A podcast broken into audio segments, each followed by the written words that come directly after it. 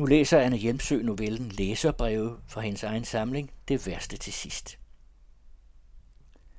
Han stirrede på computeren, strøg den venligt over den blanke sorte flade.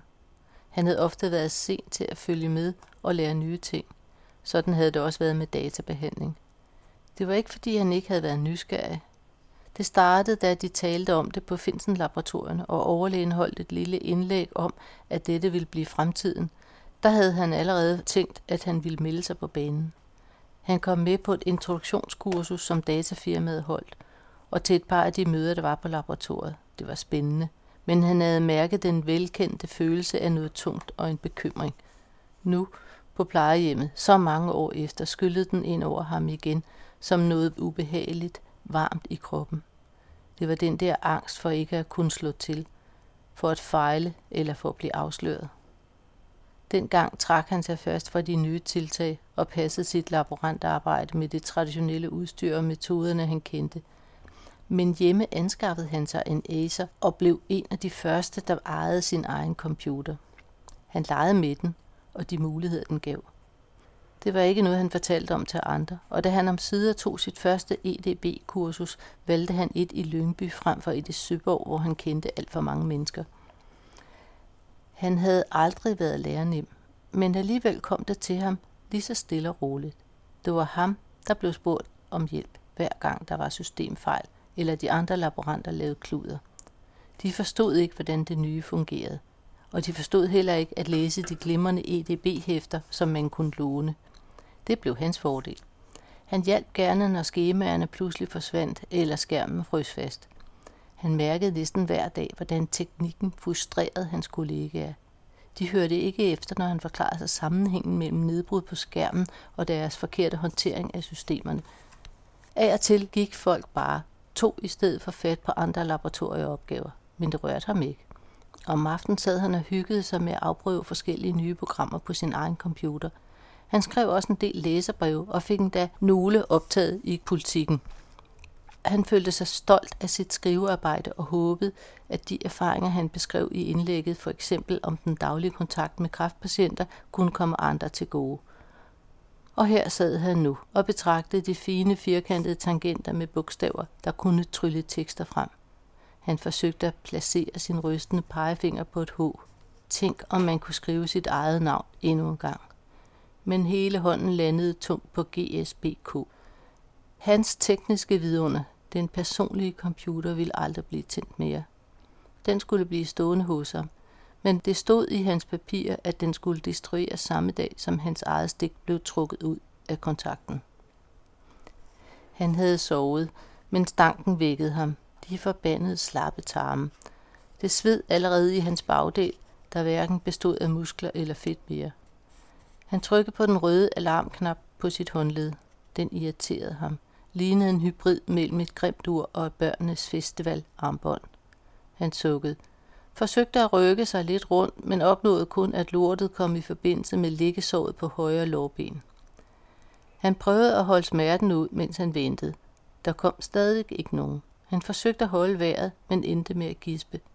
Panikken greb ham. Om sider lykkedes det ham at rive tæppet af. Han skubbede skjorten til side og flåede de store underbukser nedad. Så lagde han al sin styrke i den dårlige hånd og holdt klokken i bund. Men det ændrede ingenting. Bare han dog ikke havde haft så lav en smertetærskel.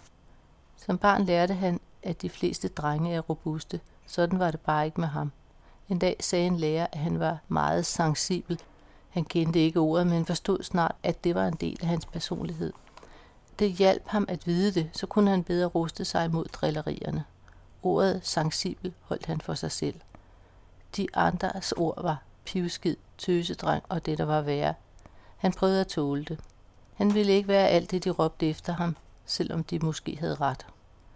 Kunne man gøre for, at man var anderledes? Hans smertetærskel var måske lav, men sådan var han vel født. Han forsøgte at tænke sig væk fra sengen, prøvede at bore neglene ind i armen for at forvirre nerverne. Men det gjorde helvedes ondt. Han kunne ikke klare det. Han kom til at tænke på kræftpatienterne, han havde mødt i sit arbejdsliv, og de prøvelser, de havde måttet igennem, og så skammede han sig lidt. Et liggesår var jo bare en bagatel. Men det gjorde ikke de jag, der skar igennem hans krop mindre voldsom. Han havde ikke sagt til nogen om det, da han flyttede ind på plejehjemmet, men han fornemmede nysgerrigheden, da papirerne blev udfyldt med ingen pårørende. Der måtte være andre uden ægtefæller eller børn, men afdelingslederens blik fik ham til at forestille sig, at hun tænkte sit. Han var anderledes. Mund det var af den grund, han blev behandlet ringere end de øvrige beboere, som havde familie, der kunne klage. Lå andre også der med sorg og lorteblære. Blev de også glemt af personalet i weekenden? Måske burde han tale med de andre om det, men alle virkede så indadvendte. De var oldinge. De brugte deres sparsomme energi på at overleve en dag mere. Skønt plejerne var professionelle, var serviceniveauet som på et etstjernet hotel – det, som han og Viggo engang havde boet på i Tunesien. De havde moret over det dengang. Rejsen havde været billig, og de fik tilsvarende valuta for pengene. Men hans betaling for at bo på hjemmet her var en helt anden sag. Samfundsøkonomi var en selvfølge, men ikke for sådan en som ham, der aldrig havde ligget nogen til last, aldrig havde modtaget hjælp af nogen slags. Og så skulle han alligevel ydmyges og plages på denne måde i sin alderdom. Folk fik vuggestuepladser og overførselsindkomster. Han skulle bare have et kort ophold her. Havde han haft en stryknikapsel, ville han have knust den mellem sine tænder. Det var grusomt at dø på den måde, det vidste han, men så var det det mindste overstået. Mon folk derude sådan rigtig kendte til denne her sidste station. Mon lindagerne og hanæerne og hjørnerne rundt omkring på arbejdspladserne og hjemmene egentlig vidste, hvad der foregik her. Havde han selv vidst det. Han huskede AIDS-tiden, da han havde besøgt venner eller venners kærester på hospitaler og hospice. Det var sørgelige skæbner, men han mindedes kun, at de syge blev behandlet ordentligt og med den respekt, man altid skylder et hvert menneske, ikke mindst et menneske, der ligger ned og intet kan selv. Nej, folk udenfor vidste ikke, hvordan det forholdt sig. Hvad ville han ikke give for at kunne beskrive sit liv her i et læserbrev? Personale måtte hade såvel beboerne som deres arbejde. Når han bad om ekstra hjælp, brugte de tid på bortforklaringer og undskyldninger, der handlede om sygefravær, vikar, nedskæringer og hele ramsen, som om det var hverdagslyrik i stedet for bare at skifte den blæ. Han formodede, at flere af hjælperne var blevet presset ind i jobbet af ivrige jobkonsulenter. Til synlædende kendte de ikke meget til de nødvendige gøremål, gik bare rundt med sløve øjne. Måske ville det være bedre, om de gamle blev hjulpet af robotter, for eksempel ved toiletbesøg.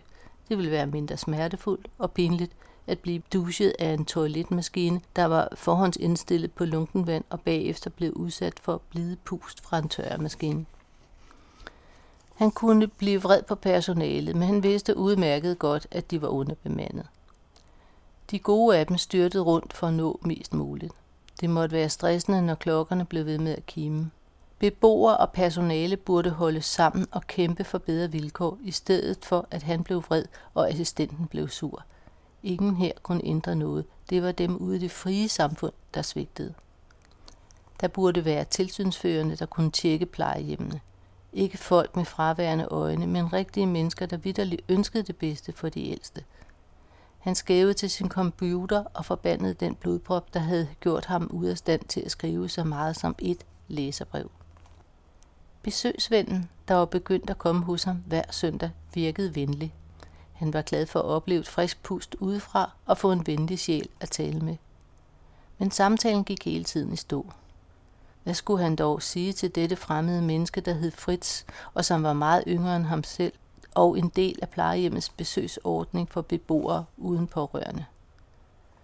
Meget mere vidste han jo faktisk ikke om ham. Fritz spurgte til hans interesser, og han mumlede lidt om sin tidligere stilling. En dag kastede han et langt blik på computeren og spurgte, om han var på mail. Pludselig kom ordene væltende. Han fortalte om sit store savn. PC'en, som havde været hans livline, som havde været den snor, der blev klippet over. Den dag blev et vendepunkt for ham. Fritz var en stille mand, begavet og venlig.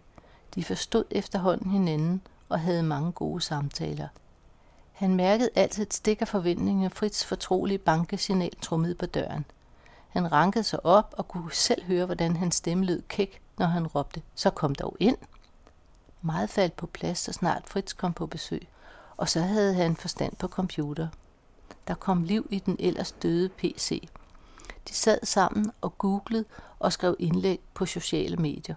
Nu gav det igen mening at læse avis og se tv. Når han kunne læse om sager, der optog ham, sad han og tænkte på læsebrev inde i sit hoved og glædede sig til at dele sine holdninger med Fritz. Det var pludselig som om personalet var blevet mere omsorgsfulde og stemningen på hjemmet bedre. Mærkeligt nok virkede det også på hans slitte tarme. De svigtede ikke lige så ofte mere. Da det første læserbrev kom i avisen, fejrede de det med en fin flaske rødvin, som Fritz havde medbragt sammen med avisen med deres indlæg og begges navne under. Men da Fritz første gang spiste hos ham, blev han flov over det tavlige måltid. Han så sin hverdag fra sin nye udefra kommende vens øjne og tænkte, at det var nu. Han havde fået både energi og mulighed for at forsøge at ændre tingene til det bedre. De diskuterede og arbejdede på projektet, som skulle blive til en kronik med øjenvidende beretning om de vilkår, de ældste levede under. De sammenlignede oplevelserne på hospice i 80'erne med dem på plejehjem og valgte fokusområder. Et af de vigtigste blev maden. Måltiderne var for mange dagens eneste højdepunkt, men retterne smagte ikke af noget og så ens ud hver dag. Det var afspisning, ikke noget, der gav glæde. Beboerne stak til det og blev mere og mere magre. De foreslog i kronikken, at aviserne kunne sende madanmelder ud på plejehjem, som de gjorde på restauranter. Den blev optaget, og han oplevede et lille stænk af lykke hver gang læsere kommenterede kronikken. De havde vundet den første runde, mente Fritz og tog kærligt om ham. Jeg synes, vi to skal gå ud og spise en ypperlig middag, og det bliver ikke her, sagde han. De lå og lå, og han vidste, at det var sådan, når man virkelig forstod hinanden. I hørte læserbreve fra novellesamlingen Det værste til sidst, skrevet og læst af Anne Hjelmsø.